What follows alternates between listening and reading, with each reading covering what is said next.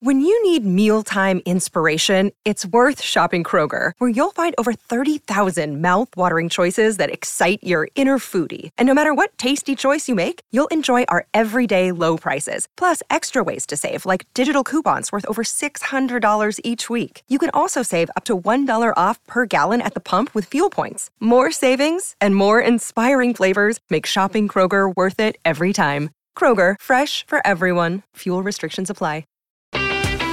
Nebraska Public Media Sports brings you live coverage of the NSAA High School Baseball Championships from Werner Park in Omaha on Friday, May 17th. Catch the Class C game at noon Central, Class B game at 3:30 p.m. Central, and Class A at 7 p.m. Central on Nebraska Public Media.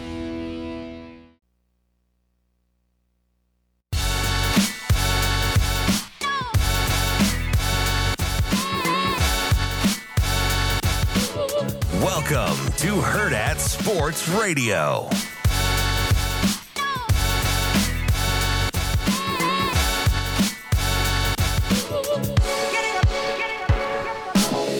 Good morning. Welcome into Hurrdat Sports Radio here on AM 590 ESPN Omaha, ESPN Tri Cities. I'm Ravi Lulla. Andrew Rogers here with me. Andrew, what's going on, man? What is up, my guy? Things are good. You know, I, I, I could be feeling a lot better. I, I don't know what feels worse right now my backside after biking 15 miles yesterday, or my Oof. hoops heart after watching two uh, two games just well one get away from one team and and the other just not not able to to hold on after um, Creighton held like a, a, a pretty like I don't even want to call it a, a comfortable lead because it never really felt like comfortable, but it, all, all in all, it, it wasn't like they were ever out of that game. Mhm. And so, like, it, it, whether it was responding or whether it was containing, you just kind of felt like, okay, like, you know, either way, I, I, I could expect either of these teams to win. But I think it's my backside that hurts the worst right now. Not yeah, going to lie. Yeah, that's fair. That's uh, that's an aggressive amount of biking that you got in Well, there. You know, it's funny too because my sister has like one of those like NordicTracks. hmm So she's like, "Hey, you want to bike in New Zealand today?" I'm like, "Yeah, I want to bike in New Zealand. This sounds awesome." So I, I, I'm biking, and you know, I, I'm listening to my own my own music, and the trainer on the screen is like trying to tell me what to do and like how to keep my RPMs up to match what I'm supposed to be doing.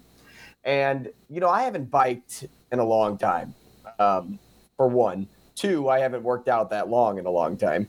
And three, by the time I was like 15, 20 minutes in, I could already feel my behind starting to burn. Mm. And then my legs just left me. I don't, I don't even, I, I thought they were unattached at one point. and so we get to like mile 10. And so, yeah, only five miles left. Doesn't seem like a lot on a bike. And for a full mile, I'm biking uphill Oof. on like a four incline. And then I thought, what am I doing? But I, I grinded it out. I finished it off. I feel good for the most part. And here I am back at it with you today. Yeah, I mean, I was as I'm watching that, you know, Creighton game, I'm wondering when some of those guys' legs are going to leave them as well because I mean, you've got Scheierman and Alexander putting in 45 minutes last night. Not Kalk- that much. I mean, it's it's it's a lot. Um, Kalkbrenner put in 42. And I'll be honest, in his last couple of games, it looks like Kalkbrenner's legs kind of may have left him already. He got, I mean, listen, I love Ryan Kalkbrenner. Uh, just last week, I, I said he was the MVP of either of the two uh, major conference basketball teams in Nebraska. And I still believe that's true, but he got absolutely worked by Oduro last night. And that honestly is the difference in the game. You can't give up 32 points to Josh Oduro. You just can't. And if Creighton's able to, if Kalkbrenner's able to hold that to even a reasonable number like 18 to 22, Creighton's fine and they win, right?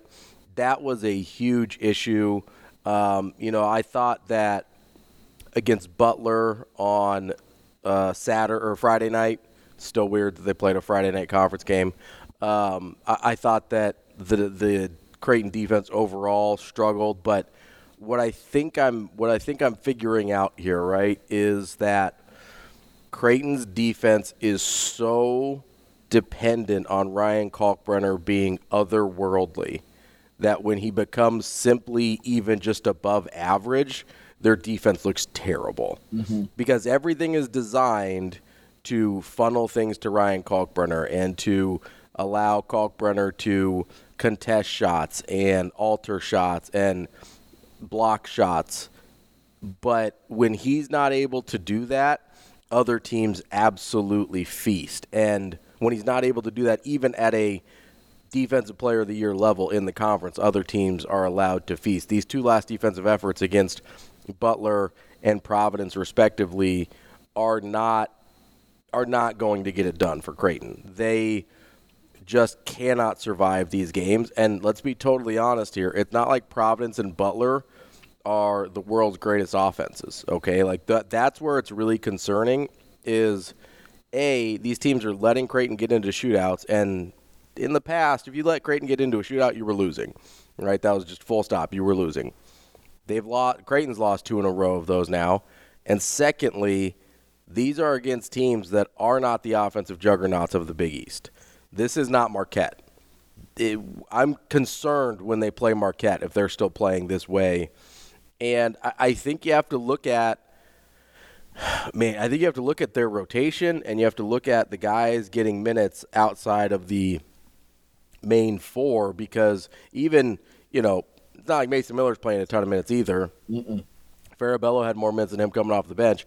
Outside Farabello, you're looking at Jasen Green getting four minutes and Isaac Traudt getting three minutes. Fred King didn't even see the floor, which he struggled at times this year. I understand that. But it seems like every other good team finds a way to steal a handful of minutes here and there for their guys that need it. You can't count on you can't count on guys playing 45 minutes a night and I know I mean they've had what 3 overtime games in the last couple weeks and in each of those their main guys are playing over 40 minutes a night. That's not sustainable especially for a, for Ryan Kalk. Like you might be able to get away with it with Trey Alexander and Baylor Scheierman because you're not relying on them defensively the same way you are Ryan Kalkbrenner.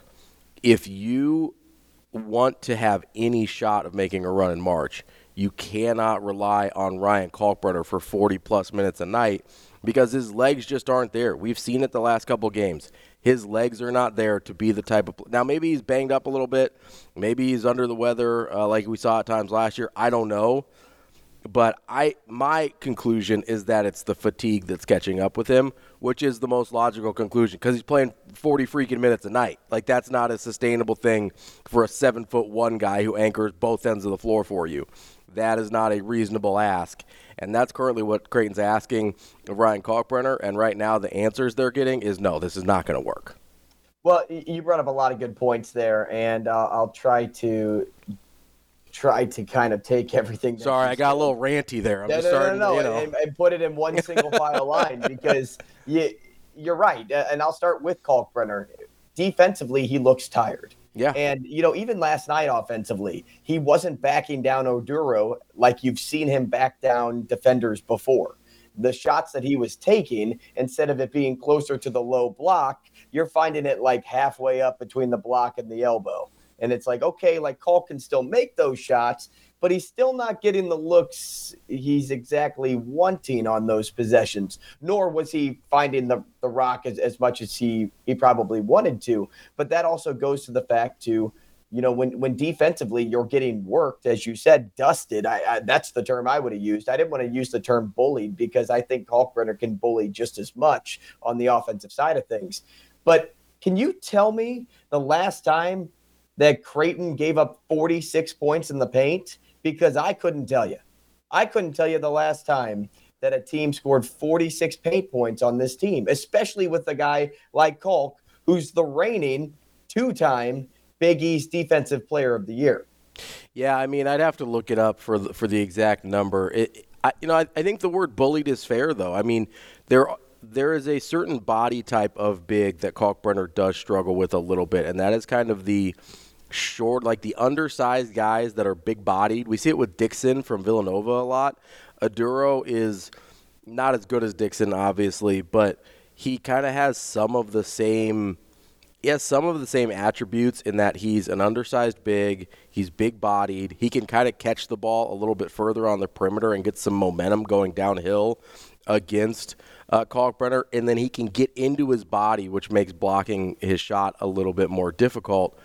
But it's not just the the the one-on-one defense on Oduro, right? It's the fact that he seems like he's a half step late in coming over to help, in coming over to um, contest other player shots as the help side defender. And like I said, I don't know if it's I don't know if he's a little banged up. I don't know if he's under the weather. I don't know if he's just simply tired of seeing Creighton give up offensive rebounds, so he's trying to stick a little bit closer to his man a little bit longer because we've seen that be an issue for Creighton this time uh, this year as well. But the fact is, whatever the reason, he hasn't been as effective as the anchor of that defense recently as we've come to expect from him, and that sort of pulls the pin out of the entire defense, and the rest of it starts to fall apart. It is not a functional defense without Ryan Kalkbrenner being Big East Player of the Year good. Now, all that being said, it took a miracle shot from Devin Carter from the logo to send that game to overtime, right? Uh-huh. So, like, uh-huh. all that being said, you know, it sounds like they lost by 20, 30 points, right? No, they didn't. They lost by one to Butler. They lost in overtime by four to Providence. All that being said, Devin Carter had to hit a shot from the actual logo to send that game to overtime. So I don't want to be too negative here because – I think if they can figure things out, the ceiling for this Creighton team is still really high. But the fact is, they are not currently playing up to that ability because of the things we talked about defensively. And I think a lot of that comes back to Greg McDermott doesn't trust a lot of guys on this team right now. He seems to trust about five guys on this team, and the fifth guy isn't Mason Miller, it's Francisco Farabello. He, well, ha- he has to be able to trust like just a little bit more to give these guys a rest. Well, you know, the other point to to hit on here too is it's not often Creighton scores over 80 points and they lose. Right. Yeah. It's it's just not. And yes, I know that it was 78 before OT, but when you're pushing 80 points, those shootouts that you're talking about, they don't lose those games too often. No. It's hard to get to 80 against Creighton. And Creighton historically has been a pretty good defensive team. So it is a, a thing of fatigue. But why is that? And it goes back to that point that you just mentioned is you trust four guys. No, really, you trust three guys, yeah. right? Ashworth has really started to come on mm-hmm. uh, late in this season, but you trust three guys. You add in Ashworth, and then who's next? Whereas last season, you at least had five guys on the floor that you could trust for a majority of that game. Mm-hmm. This year, you're just not seeing that. And, you know, maybe that sparks like a change, whether it's in practice leading up to the next game defensively for uh, for Creighton. Maybe you start seeing more of a zone look at some point defensively to maybe save some legs to to, to keep you from moving all across the floor. I'm not saying they're just going to flip the script because I don't think that's necessary yet either. Uh, because as you said, it, it you you have a single digit loss to Butler, you have an overtime loss to Providence. Like it, it's not it's not panic mode. Yeah, the sky isn't falling, right? Like it's but I think it's it's something you need to recognize in saying, okay, how long can Alexander and Scheierman actually last going this going this deep in games? Mm-hmm. How long can uh, Kalkbrenner uh, last if he's not getting his usual rests and things of that nature? So it, the way to get around those things is by packing in your defense a little bit. You can still work fast in transition you can still push the basketball, but maybe instead of, you know, showing a man to man look and flying all around your own end of the floor, you pack it in a little bit and you you play a little zone coverage so you, you kind of stay in one vicinity. That it's just an idea. It's not, it's it's not like a hey they're going to change that going into next game. But if you're looking to save some leg, say uh, you know get get guys maybe a little bit more healthy or or just a little more fresh, that's one way to look at it. Yeah, I, I mean something something has to change, obviously, right? Yeah, changing up tactics is one option in terms of um, you know throwing some different looks at teams that may save uh, Creighton's legs a little bit. I don't. I don't know what the answer is honestly because there's no easy answer. The either you have to change what you're comfortable with um, in terms of tactically, or you have to change what you're comfortable with rotationally.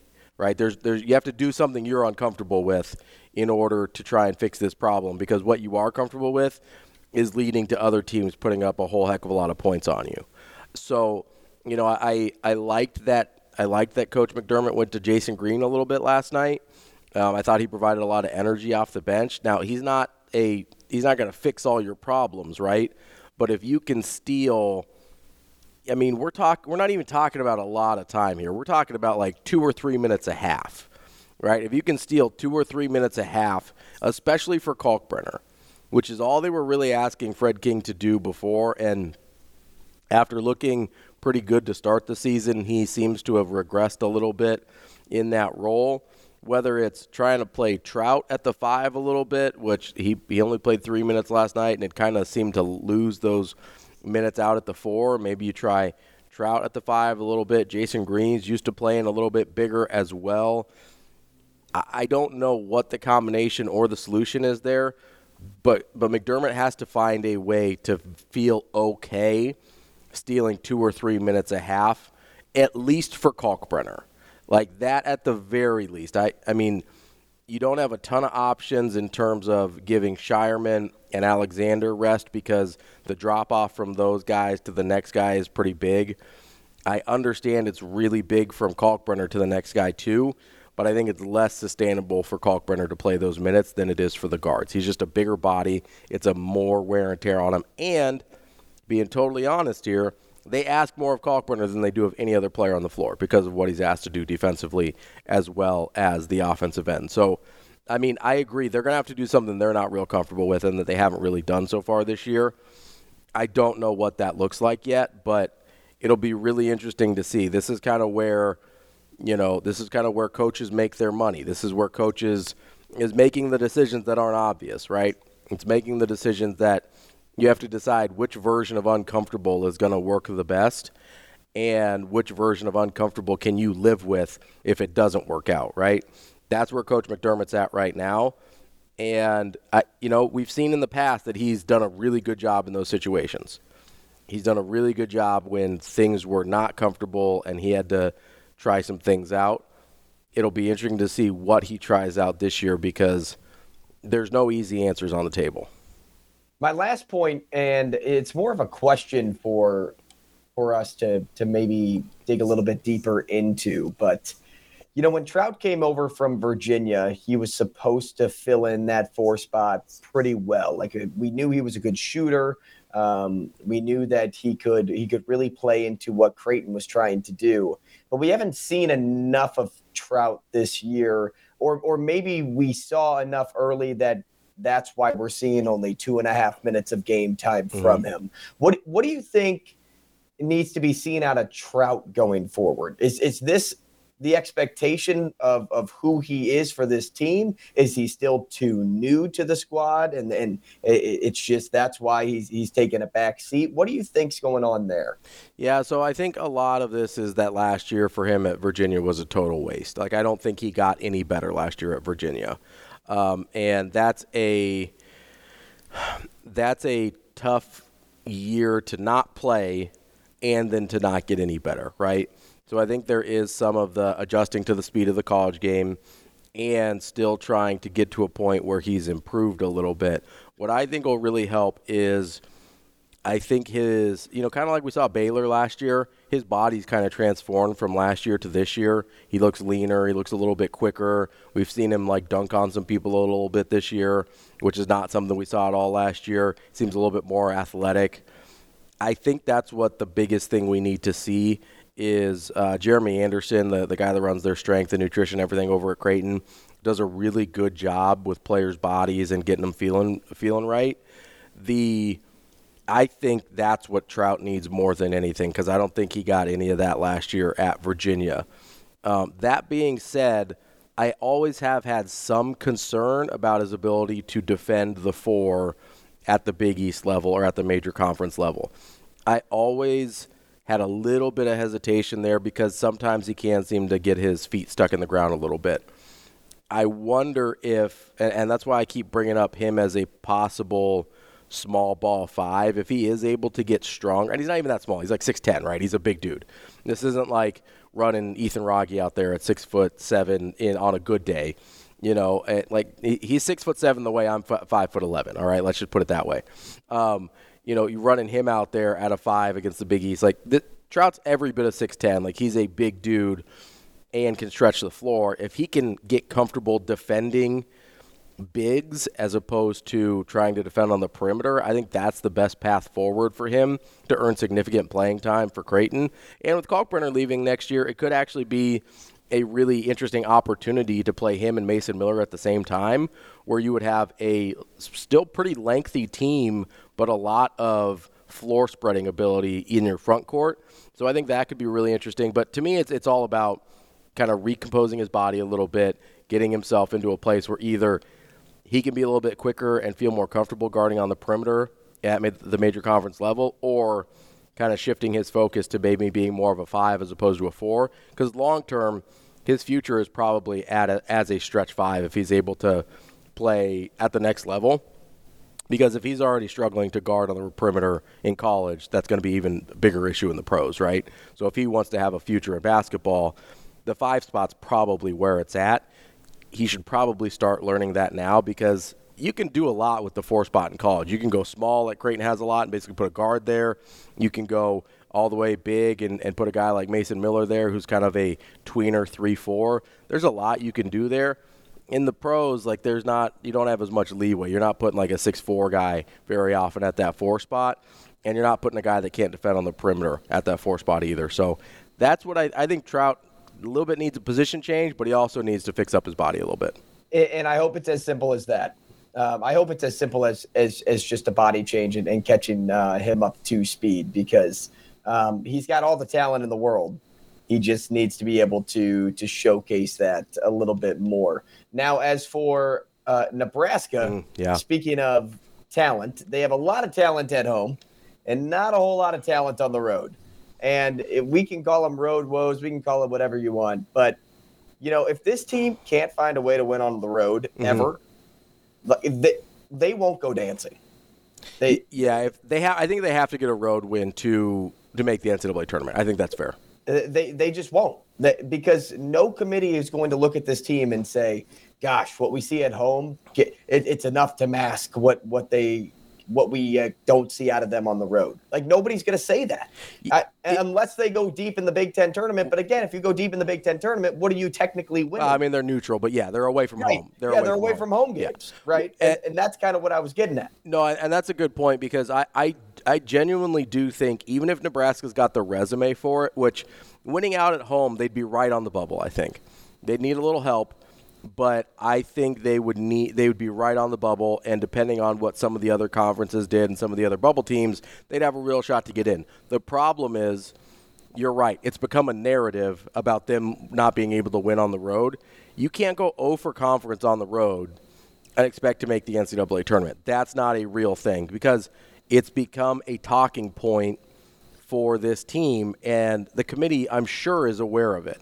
That they're going, okay this is a this is an issue with this team. Let's see if they can answer that question. Because when you're on the bubble, that's all it is. Is you've got a bunch of teams with a bunch of questions, and who has the best answers to those questions usually ends up on the right side of the bubble. If you don't have answers to the questions, and right now the question is, can Nebraska win on the road? And the answer is, well, they got that one against K State and non con in November or December, whenever it was, right?